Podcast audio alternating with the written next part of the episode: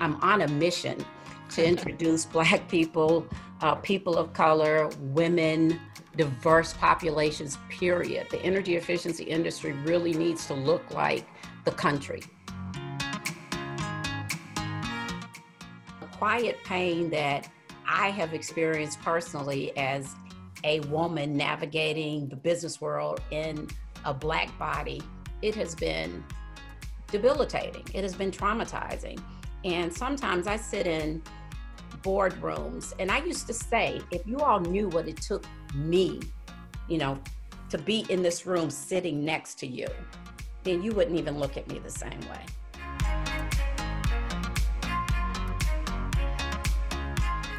Welcome to Powering Up, our cross generational, cross cultural conversation about leadership, power, gender, and social justice. I'm Ann Doyle.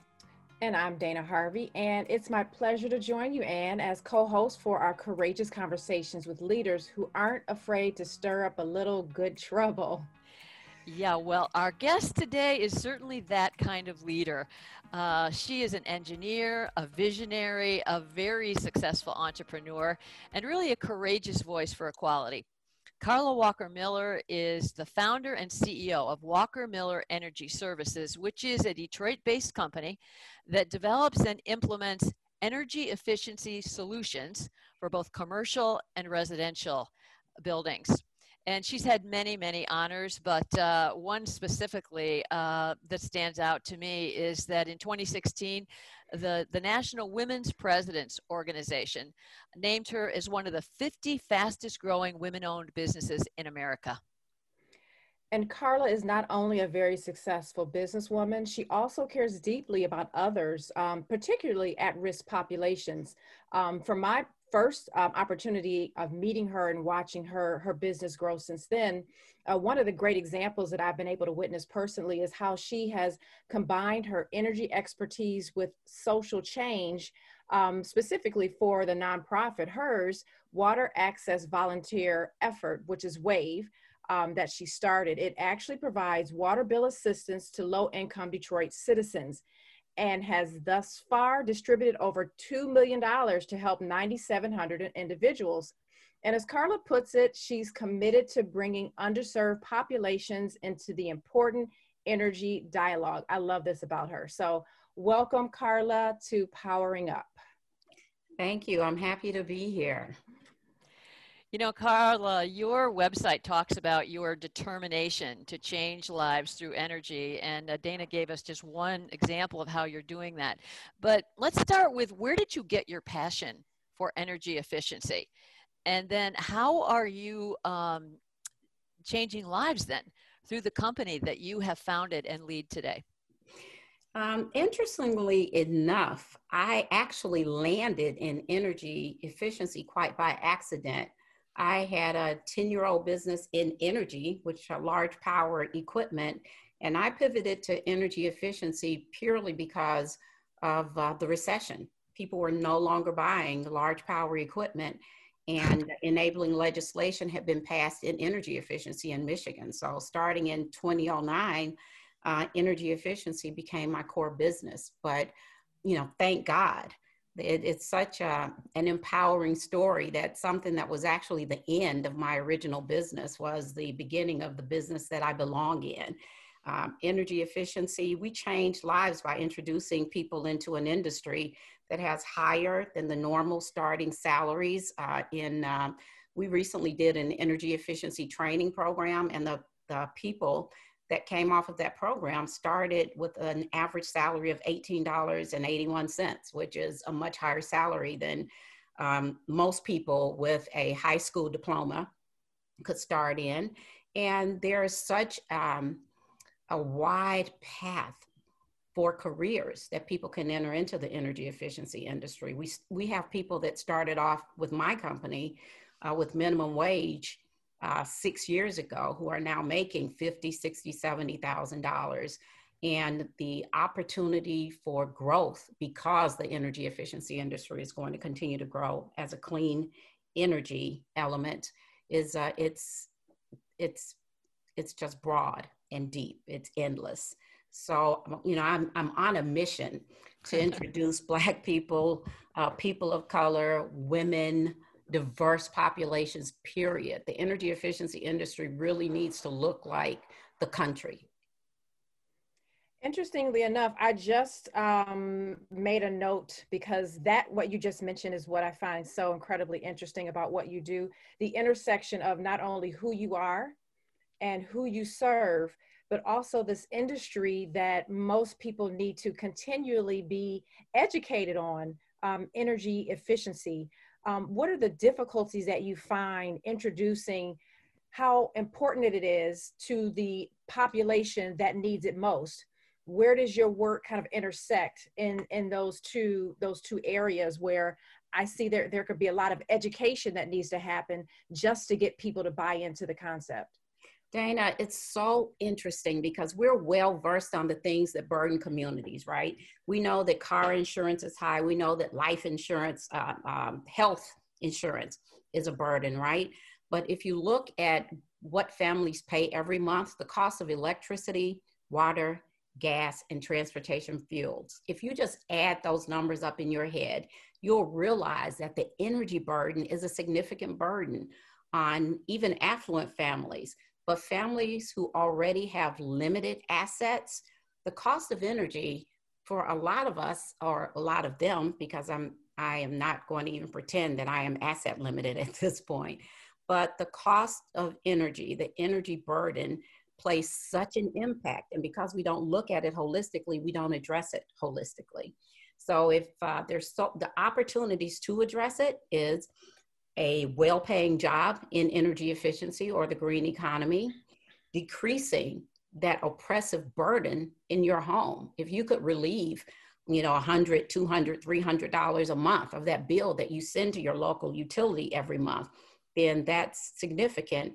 And then just the opportunity to participate in the incentives and the programs that are actually out here in the ecosystem through utilities, through the Public Service Commission, to address energy issues in every environment, whether it's your home, uh, your church, uh, your office building, or whatever. If we really looked at these as a as the problem that energy really is, and you mentioned education, that's huge. One of the things that uh, I've already started seeing the commercials that come out and say, winter's coming, make sure you replace your windows. We've been educated to believe that replacing windows is a large part of energy efficiency. Actually, it's insulation, air sealing, and replacing your old lighting are the three best returns on investment and least expensive. So for every little old lady saving money to replace her windows, if you could save a fraction of that for insulation, air sealing, and replacing your lighting, much of which, which if you look at the uh, ecosystem, you can get for free if you are in a certain income bracket, it would make a much bigger impact on your home economy. So, as a Black woman who is bringing this business to, to let's say the um, those who may not be aware that it is something that could be done, but also showcasing all types of STEM careers to youth in Detroit. I know you've been doing quite a bit um, with youth and educating them. Why is that so important for you to do that? You know, um, energy efficiency is something that you have to be invited into. When you look at the history of this country, and you'll hear stories about the Irish policemen, right? And the white union participants, right? It's because they're families. They know people who were in those industries. And there's so few Black people in energy and especially renewable energy that it is unlikely that we're going to be invited in those industries naturally. So we have to have artificial ways, uh, on ramps for people to come into the industry. And that's why I'm so passionate. Uh, one of the things that um, I find is that when you say STEM, there are people who just automatically uh, just take two steps back because STEM now for many people means math you know stem now means hard. You know it's it doesn't just mean what it's supposed to mean. And we still um, we take ourselves out of the game naturally. And when you look at something like an energy efficiency career energy is stem right? Those are stem. So stem is not getting a master's and a doctorate in science necessarily. STEM is well paying, um, starting jobs that don't require a four year college degree or an advanced degree.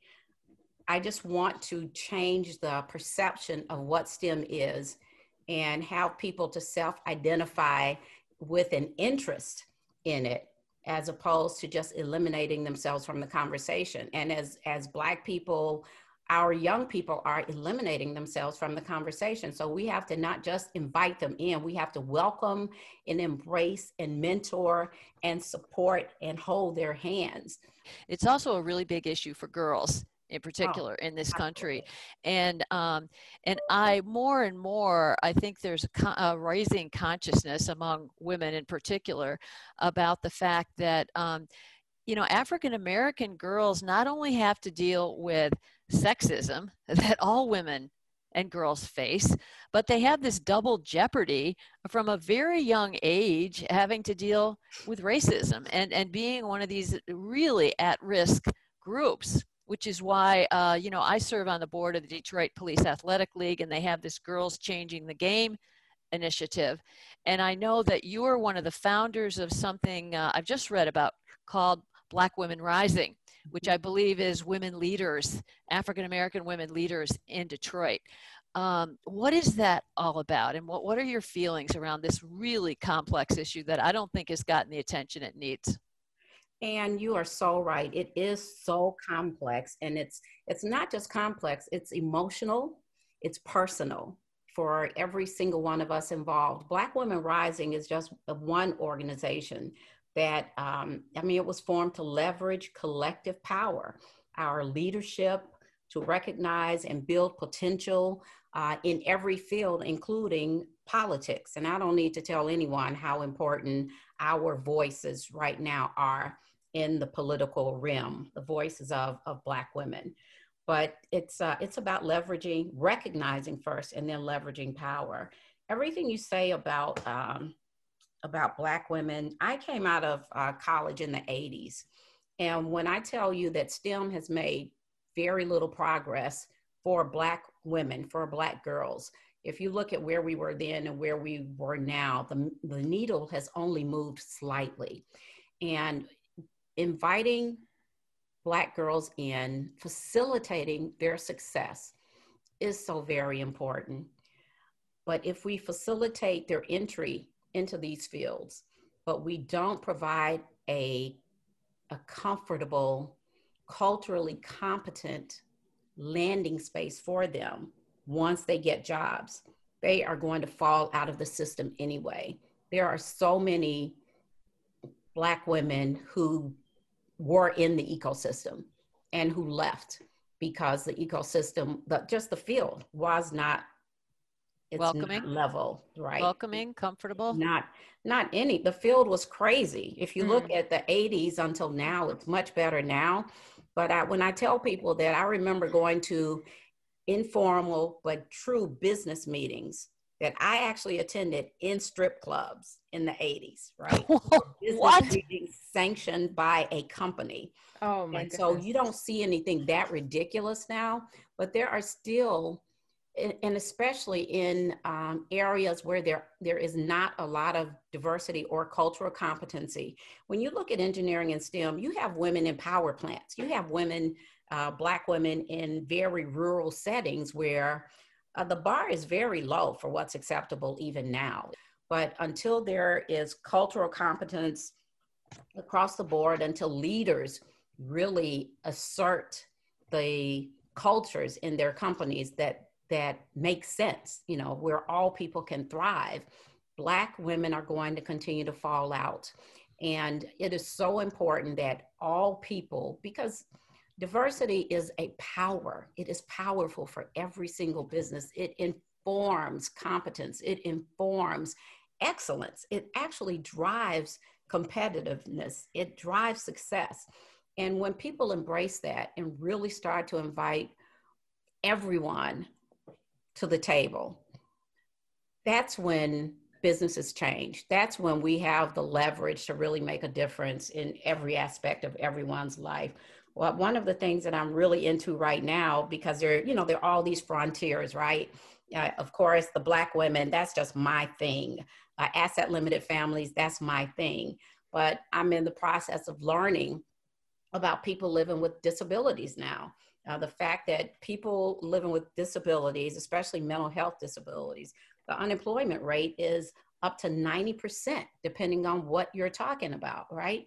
And that was a blind spot for me. So I like to talk about, talk to people about the fact that I got the Black woman thing, but we all have blind spots. We all have to become more competent culturally. We all have to learn vocabularies of respect where we are not comfortable. That's where we are right now. When we talk about racial justice, we're talking about justice, period, justice for everybody. And we all have a way to go. This is powerful. That's exactly why this conversation is so important because, as Carla mentioned, although we started it in STEM and what the barriers are, it really does affect industries and people across the board. So, you know, voices like yours, Carla, when you are in places and spaces that most people cannot be. And I've heard you share this sentiment, you know, challenging others to really step up to the plate. I think that is is what's needed. And it's hard work. Oh, it's such it's hard, hard work. work. Oh my God. And you know what, Dana? It's real it's really easier for me to challenge others because I'm always challenging myself and I'm always, uh, I, I try to always mention that I'm a hypersensitive introvert. So I feel everything. So when the energy is wrong, I'm wrong. I mean, I cannot function when the energy is wrong. And that's really what drives me to speak out when other people don't. And, uh, and sometimes when I'm speaking out, I am absolutely fearful because I know that everyone who hears me is not going to agree, number one and then not accept the fact that I'm speaking out to make a positive difference, right? It depends on how what I say is being received and filtered. But uh, one of the experiences I've started sharing is that I, I have a, a nephew that I adore now who was born a niece that I adored. And when I look at the path that I've had to come to to be a loving, supportive auntie to my nephew, it was a painful painful lesson. And part of the lesson is that my beautiful niece, as I saw her at the time, had to go through a process where adults should have been helping her and supporting her, had to go through the process of becoming the man that he is alone. To this day, it still breaks my heart that he had to share it with us in bite sized pieces so that we could accept who he really is. It's horrible. How horrible. The people who love him the most were not there to help him through because of our ignorance, really, our sheer ignorance. And that journey was so painful. And it, it, to be honest, it remains painful because I wasn't there for him. And people go through that every day around so many topics, having to tiptoe and navigate the truth so that other people will accept it. And I pray, I believe that we're going into a period where we can accept other people's truths and support their truths and honor their truths and help them.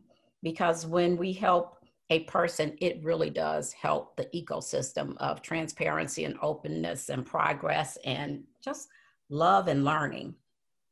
You know, I want to follow up on what you just said there. I mean, you said so many pieces, but that particular uh, comment you made that you you pray that we're we're at a, a moment perhaps of enlightenment that we're perhaps on a verge of something and uh, how do you feel we are? Because in the united states right now i mean we are in crisis and i uh, i have never seen our our country at, at, uh, so divided and in such a dangerous place.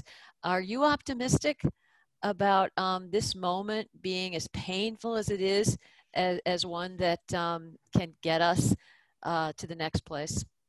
When I think of um, all of the the hardest things that have happened in my life, I realize that there is no real growth without pain. And we are in a very, very painful period in this country. But guess what? We are talking. We are talking and we are sharing and we are crying. And you and I have had conversations that we would never have had six or seven months ago. Never in in my wildest dreams did I think that I could say the word racism in a boardroom and not have half the white men throw their heads back right? Run screaming from the room. absolutely. Or not or not telling me where the next meeting is. yes, absolutely. Troublemaker, good trouble. Absolutely. Absolutely. So the fact that we are talking and the curtains have been open on something that is so very painful is uh it just bodes well for progress. The uh, the quiet pain that I have experienced personally as a woman navigating the business world in a black body, it has been debilitating. It has been traumatizing. And sometimes I sit in boardrooms and I used to say, if you all knew what it took me, you know, to be in this room sitting next to you, then you wouldn't even look at me the same way. It took so much more. And I'm I'm generalizing, but it probably, I believe, it took so much more for me to be sitting in the same seat you're sitting in. And it's been it's been incredibly humbling and painful and demoralizing. And but I'm here and we're here. Black women are here. This country is here and we're having you know, we keep calling them courageous conversations and the more courageous they are, the more open and honest and vulnerable they are, the better off we're all going to be for having them. Yeah, thinking about your personal courage and your personal experience and how that can um, positively, as difficult as it is, impact your professional courage. What other key forces or people have helped shape your leadership um, style or philosophy? My parents have um, shaped everything about me. I um, I have a mother who had probably two years of college and a father with an eighth grade education. And uh, they are two of the smartest and the bravest and most determined people I know. And uh, going into the homes of affluent white families as my mother cleaned them when I was young, and having a father that worked three jobs, who literally had a day job, a night job, and a weekend job and watching them navigate life and providing a great life for 12 kids. And my father denied declining all forms of government assistance mm. really is uh, is what shaped me. I saw that you can work hard and create a good life. Uh, Dana, interestingly enough, though, in in early in my career, that actually hurt me because I really started my career believing that hard work solved everything. If you worked hard enough, in, in my simple, simple, just got an engineering degree, getting ready to take over the world, if you work hard enough, you will be recognized, you will get what you deserve, and you will ascend in corporate America. So I spent uh, way, way, way too much of my career understanding the value of hard work, but not understanding, totally having no sense of the value of relationships. And the difference between my first 10 years running a business, my first 15, and my last five years is understanding the value of relationships. And that's why these conversations are so important. That's why IWF is so important. That's why Black Women Rising is so important. That's why service and relationships that you form in nonprofits and on boards is so important. And that's why showing up the same way, people knowing what to expect from you consistently, is so important. You know, I want to jump in and get one more thought from you before we lose you, and then Dana may have a last question. But talking about relationships, I see that you are a member of Alpha Kappa Alpha, and I keep reading about this sorority, and I know that Kamala Harris is part of it. I'm starting to go, okay, all the women leaders I know who happen to be African American, they're all in that power group. Tell us just a little bit about that you got into the right sorority, that was for sure. She oh, did. I, can attest to figured that. that one out. I should pay you for that one. um, so Alpha Kappa Alpha was the first African American female sorority uh, on, on a college campus. And of course, we our largest, our sister sorority, and I'm going to shout out Delta Sigma Theta because they are um, an incredible sorority and they have an incredible number of female leaders. I might go to heaven for plugging them right now, but uh, you be sure AKA, to send this episode to them. Absolutely, but yeah, I am a, a proud member of Alpha, Alpha Kappa Alpha, and we are um, first in sisterhood, and we are supreme in service to all mankind. Service is what we are all about. So we are so proud to see Soror uh, Harris, uh, Vice President nominee, and hopefully the first Black female Vice President.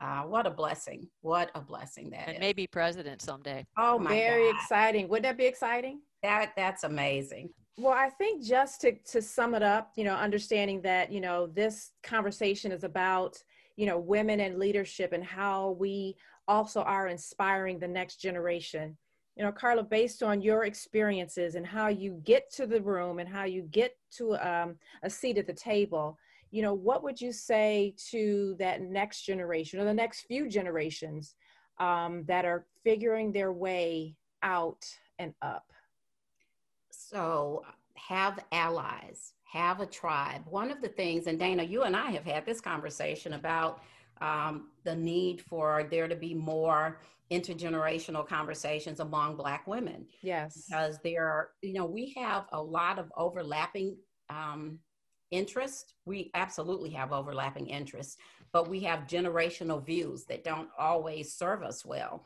And I feel like we should be um, making the biggest impact where we agree. Those things that we agree, we should be working to push forward.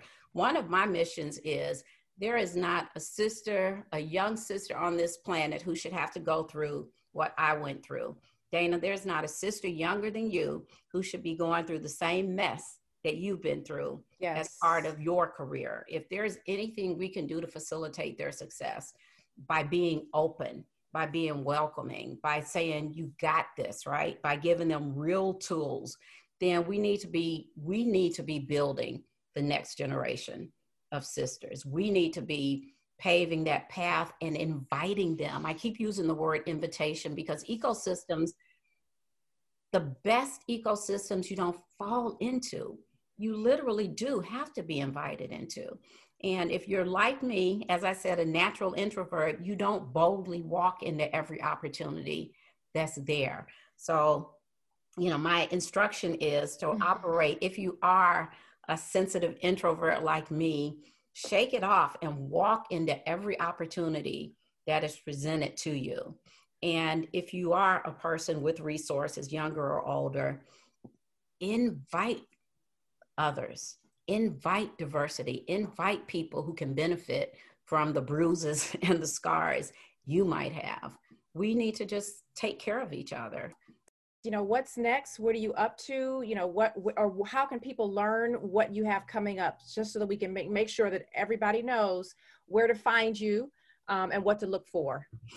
Well, we're pretty active on social media. I have a great social media team, and uh, we always have initiatives uh, going on and we are always recruiting i recruit heavily in detroit we pay a $15 an hour minimum wage mm-hmm. and we are trying to create an ecosystem of diverse energy efficiency practitioners so um, there's so many ways to find out about us and more importantly to find out about energy efficiency and the clean energy industry because that industry the growth is going to be unprecedented for all of the reasons we know including the fact that we are experiencing the realism, the harmful effects of climate change all over the country, but even right here in Detroit. So, um, thank you for the opportunity. Thank you, Ann. Thank you, Dana.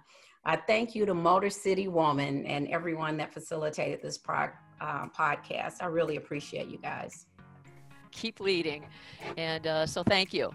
Uh, you're a leader, you're an engineer, a businesswoman, and a courageous change agent. Carla Walker Miller, founder of Walker Miller Energy Services. I'm Ann Doyle. And I'm Dana Harvey. And again, our thanks to Robin Kinney and her Motor City Woman Studio here in Detroit for producing Powering Up. Let's all go. Let's all go. Powering Power up. up.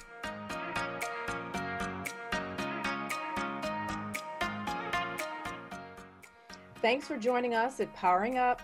We hope you'll subscribe and share with your network. Ann and I would love to hear from you through LinkedIn and our Twitter handles. I'm at, at Dana Harv on Twitter. And I'm at Andoyle LDR. And remember, power is the currency for getting things done. Claim yours and put it to work.